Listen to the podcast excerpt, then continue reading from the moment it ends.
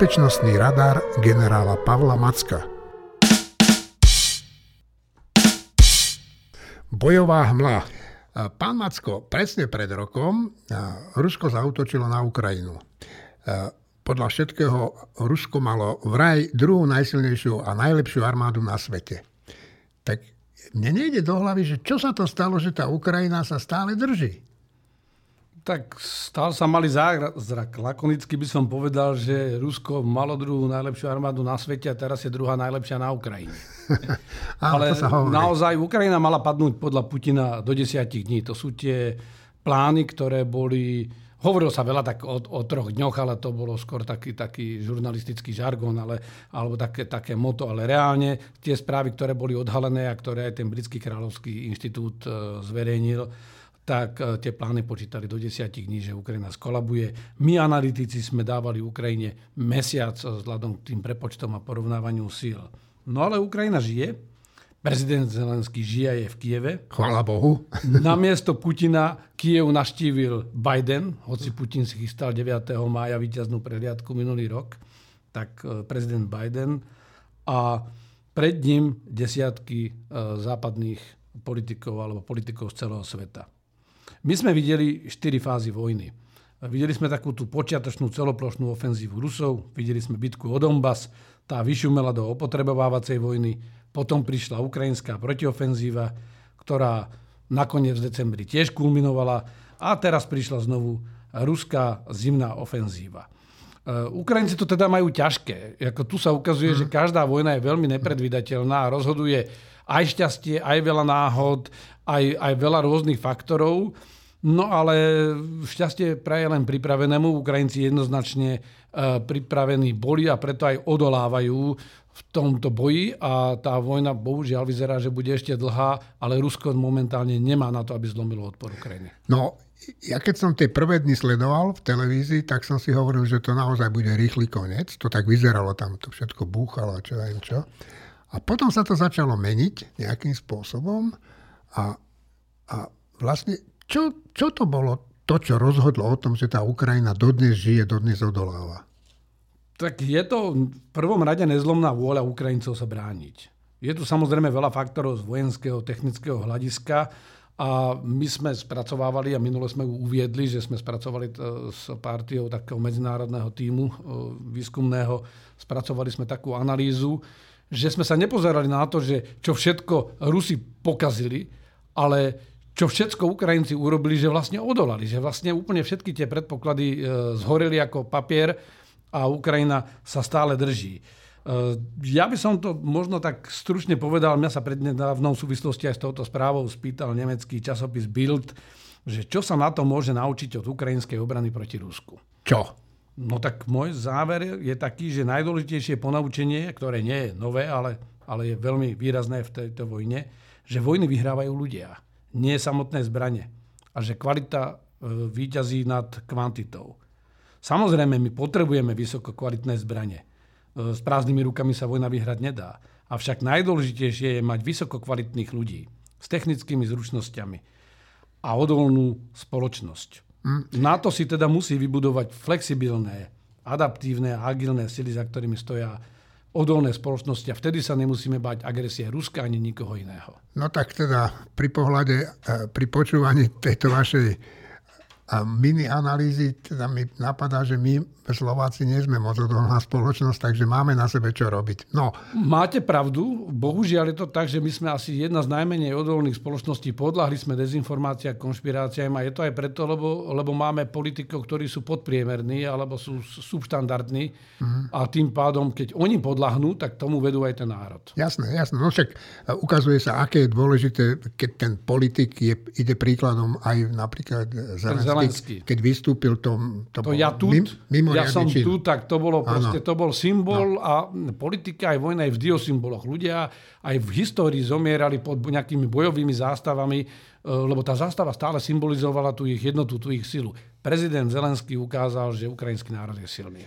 No dobre, ale teraz to nie je až také priezračné. Tak aká je tá situácia teraz? Tak je veľmi zložitá pre Ukrajinu. Rusi po tej vykonanej mobilizácii postupne zastavili tú Rusku, e, pardon, ukrajinskú protiofenzívu.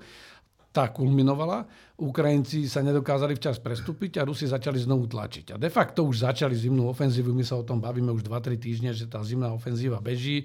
K tomu výročiu sa im nepodarí získať celý Donbass, to je už jasné. Eh, Rusi momentálne silno útočia na celom úseku frontu, to pokračuje. My, čo vidíme, je, že uh, už majú takmer obklúčený Bachmut, no ale Bachmut stále sa drží. Drží sa už 8 mesiacov. Ja každý deň pozerám mm. na profile War Monitor, že Bachmut holc alebo Bachmut sa drží. Samozrejme je otázka aj z vojenského hľadiska, že či má význam ešte ten Bachmut držať.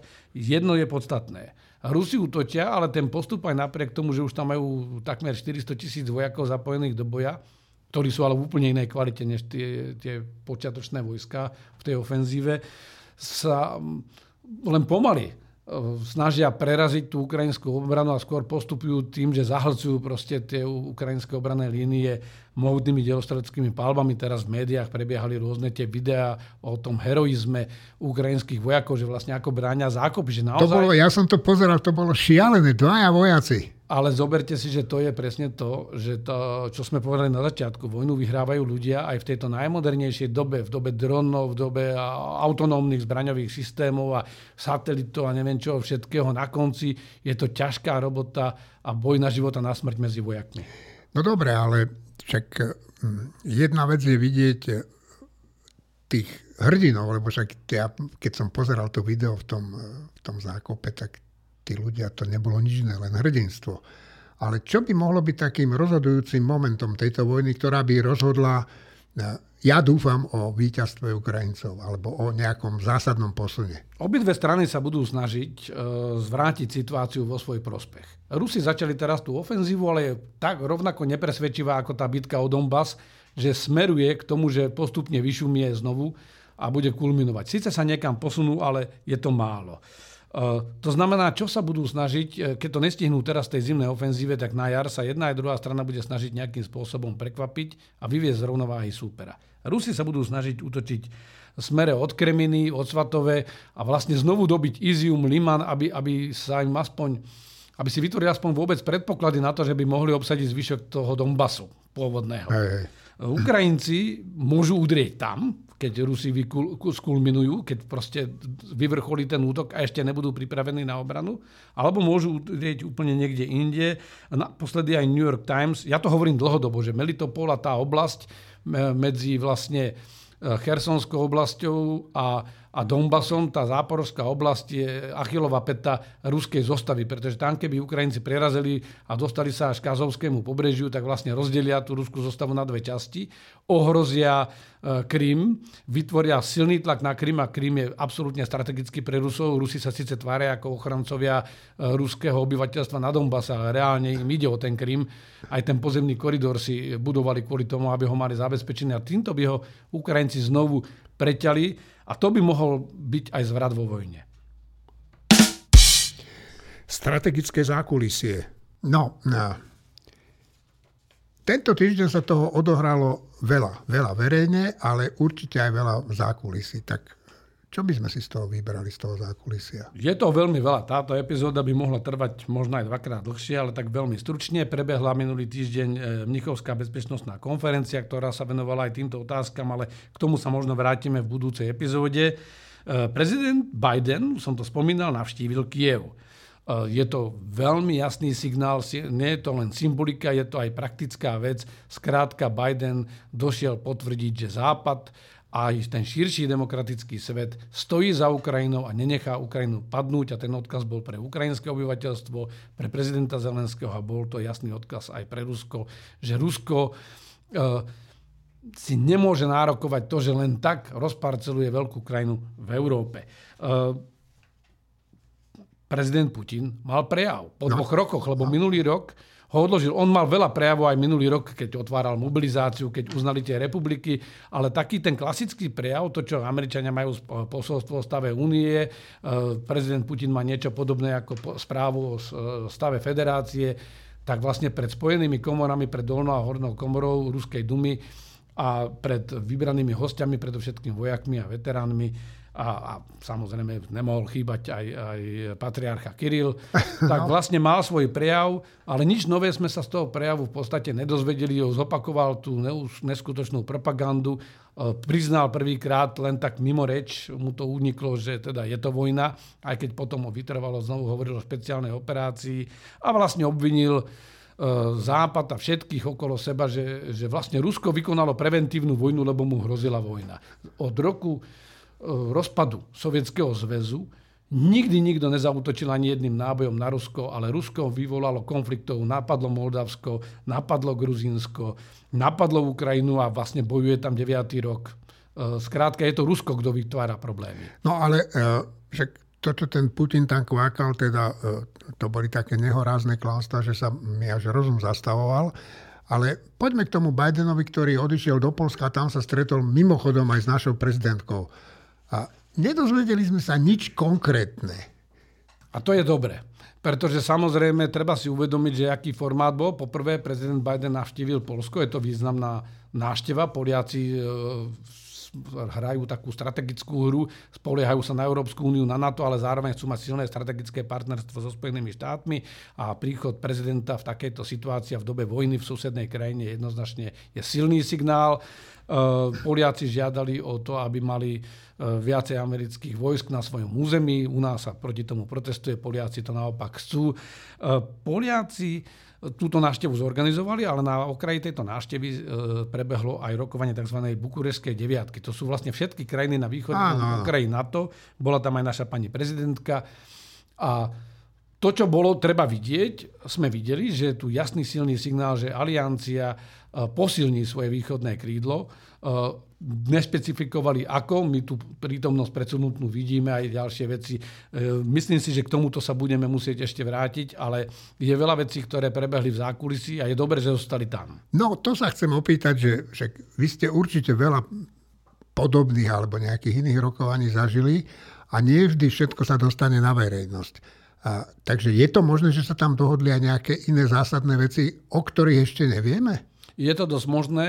Dohodlo sa tam principiálne to, že e, nebude nikto váhať brániť partnerov na východe aliancie. Konec koncov, nie som to ja, kto povedal, že partneri na východe aliancie aj vlastne dali jasný signál a v tejto vojne boli oni, ktorí hrali tú, tú, tú vyššiu morálnu pozíciu, ktorí burcovali celý západný svet, že zastavte tú agresiu, musíme pomôcť Ukrajine, lebo ďalší na rade sme my. Hm. Minule ste nám e, slúbili, že e, nás postupne zoznámite s nejakou správou o vojne na Ukrajine. Tak je tá správa hotová, alebo to boli len sluby, pán Macko? No, ja zásadne najprv vykonám a potom poviem, že som slúbil, aby som mal istotu, že som splnil na 100%. Ale vidím, Áno, že ju tu máte. Vidím, mám tu tú správu, má 40 strán, je to veľmi komplexná správa. E, verejnosť sa dozvedela už oveľa viac z iných správ, kde sa analyzovali nejaké aspekty tohto konfliktu. Ja som mal tu možnosť pracovať v medzinárodnom týme, ktorý viedol nemecký e, politik, poslanec, bývalý šéf e, štábu Nemeckého ministerstva obrany, ktorý aj roky pôsobil na Ukrajine, Nikol Ange, ktorý teraz je spoluorganizátorom Mnichovskej bezpečnostnej konferencie. Ja som tam bol v tom týme ako vojenský poradca a ešte tam bol e, známy politológ nemecký, profesor Karlo Masala, ktorý momentálne vyučuje aj na Akadémii Bundeswehru v Mnichove. No poďme, poďme k tej správe. Dali sme dokopy správu, ktorá je založená na tom, že sme skúmali všetky tie verejne dostupné zdroje, ale zároveň sme robili aj uh, sériu dohlbky interviu s tými priamo s vojakmi, s bojovníkmi, s lídrami na Ukrajine. A vlastne spracovali sme správu, ktorá hovorí o desiatich faktoroch alebo desiatich lekciách, že prečo sa Ukrajina udržala. A dnes by som chcel predstaviť prvú z nich a úplne najzásadnejšiu sme to naznačili, že Ukrajina sa udržala preto, lebo viedla od samého počiatku, od prvej hodiny celonárodnú obranu. Skutočne celoplošnú. A ja, samozrejme, my nemáme priestor na to, aby sme to celé prechádzali. Ja len takú epizódu dám, že, že čo to vlastne znamená. Že vlastne hneď na začiatku, keď začala tá vojna, tak na pohraničí boli také mesta ako Černihiv, Sumy. A tieto mesta odolávali vlastne v tých kritických 72 hodinách, kedy Rusi potrebovali rýchlo preniknúť do Ukrajiny, tak tieto mesta odolávali, kládli odpor. E, kládli odpor bez toho, že by tam bolo rozmiestnené vojsko. Proste bránilo sa aj to obyvateľstvo, veľmi rýchlo sa zmobilizovali takú tú partizánsku mentalitu. Vážne, to som ani nevedel. Mali v sebe, ale tu je taká zaujímavá epizóda, tá naša kapitola začína tým, že vlastne hovorí, že skoro ráno v tom Černihive vybuchli granáty, boli tam proste húkot, buchot, lebo Rusi ostrelovali a teraz nevedelo sa, čo sa deje. No a utichlo to a ráno popolári, vlastne tá, tá služba, tie technické služby vyvážali popolnice, ako by sa nechumelilo. Čo tým chceme povedať je, že tá spoločnosť aj napriek tomu, že čelila priamej vojne, si udržala tú schopnosť pokračovať ďalej, poskytovať tie elementárne služby, vodu, elektriku, plyn, odpratávanie odpadkov, nemocnice, všetko fungovalo, proste Ukrajinci e, boli nie že pripravení, ale jednoducho preukázali to, že nespanikárili, ale systematicky pokračovali vo svojej činnosti ďalej. Rusi neboli schopní zobrať ani, ani Černihiv, ani tie ďalšie mesta, Charkov, Sumy. Jednoducho tie mestá sa bránili a vlastne stratili uh, to počiatočné momentum. A to práve preto, lebo my sme to nazvali, že totálna obrana. Že Ukrajinci sa naozaj totálne bránili, bránili sa proste na všetkých uh, oblastiach, vo všetkých sférach. Oni vydržali ten počiatočný uh, útok Rusov a Rusi vlastne uh, sa nevedeli ďalej posunúť. Čiže toto bolo najdôležitejšie. Tak samozrejme je tam viacero týchto vecí z tohto a my sme to vlastne, ja teraz nepôjdem cez tie jednotlivé odporúčania, ale sú tam také veci, že, že vlastne napríklad niektoré faktory. Ukrajina je od roku 2014 decentralizovaná a že veľká autorita je daná tým miestnym samozprávam, miestnym guvernérom, že to je presný opak Ruska.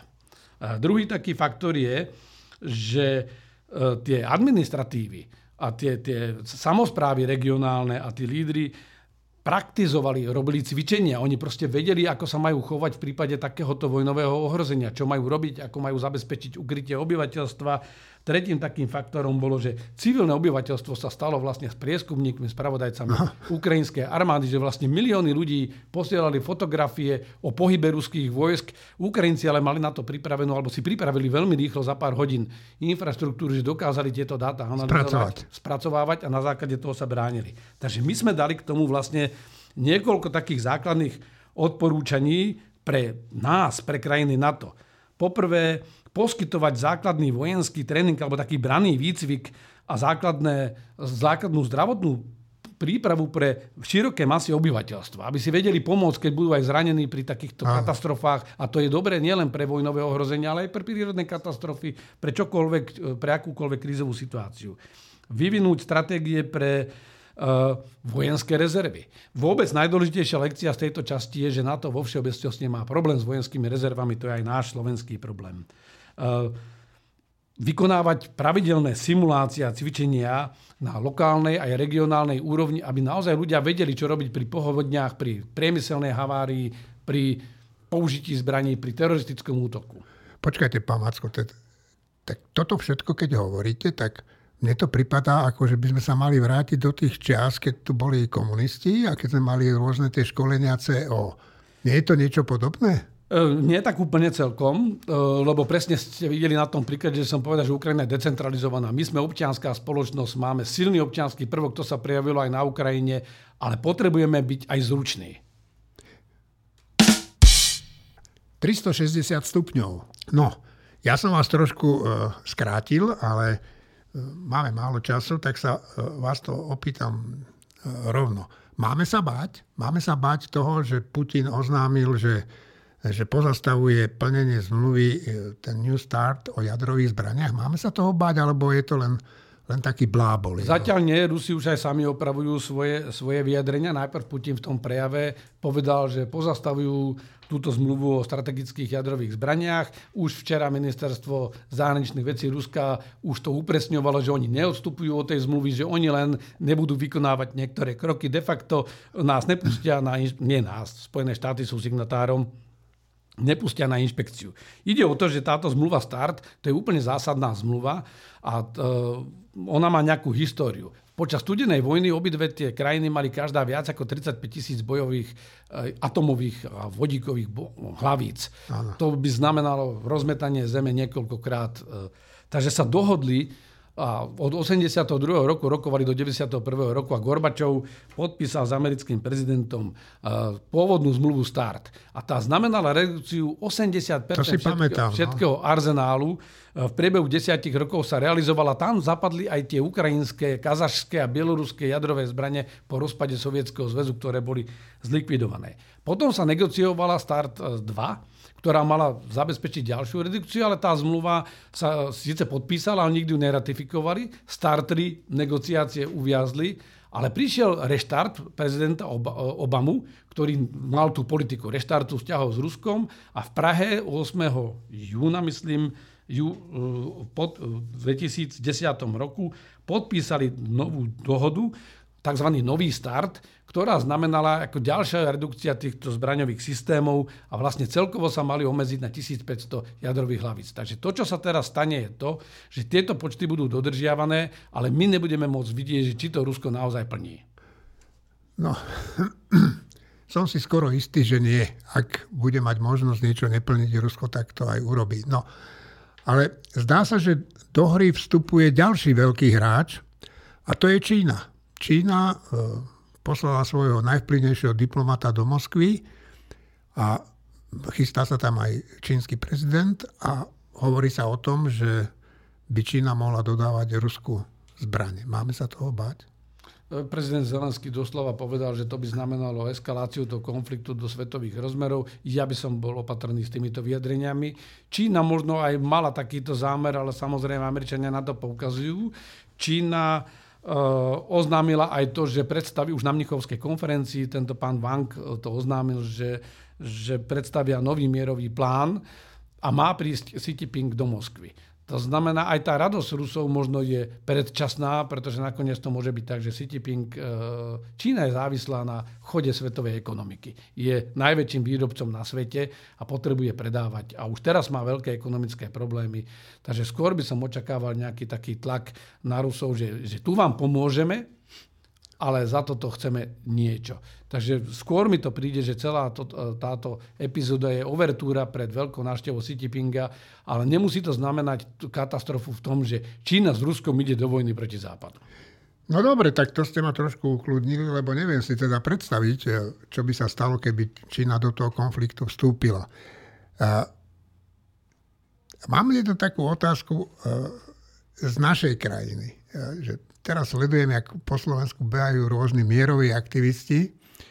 A vy čo na to hovoríte, na tých, čo volajú po miery? Však mier chceme všetci, ale oni volajú po takom divnom miery. Všetci chceme mier. Ja som včera jedného z tých aktivistov stretol pred Národnou radou a musím povedať, že napriek tomu, že sme každý úplne na opačnom brehu, mali sme celkom konstruktívny dialog, ale ja som mu slúbil, že teda vyzvem na mier, lebo však naozaj všetci chceme mier, veď nikto nechce proste riešiť vojnu, riešiť kvôli tomu vysoké ceny energii, infláciu a, a všetky tie dopady a hlavne to utrpenie ľudí a proste tú skazu, ktorú tam vidíme. Takže áno, ja som jednoznačne za mier a vyzývam všetkých tých, ktorí chcú mier, aby našli odvahu a išli pred ruskú ambasádu, išli na Červené námestie do Moskvy a aby e, pýtali od Putina mier, lebo kľúč k mieru je v rukách Putina. Keď Putin vydá rozkaz, aby Rusko zastavilo agresiu a vojská sa stiahli, máme okamžite mier. Pán Macko, ďakujem.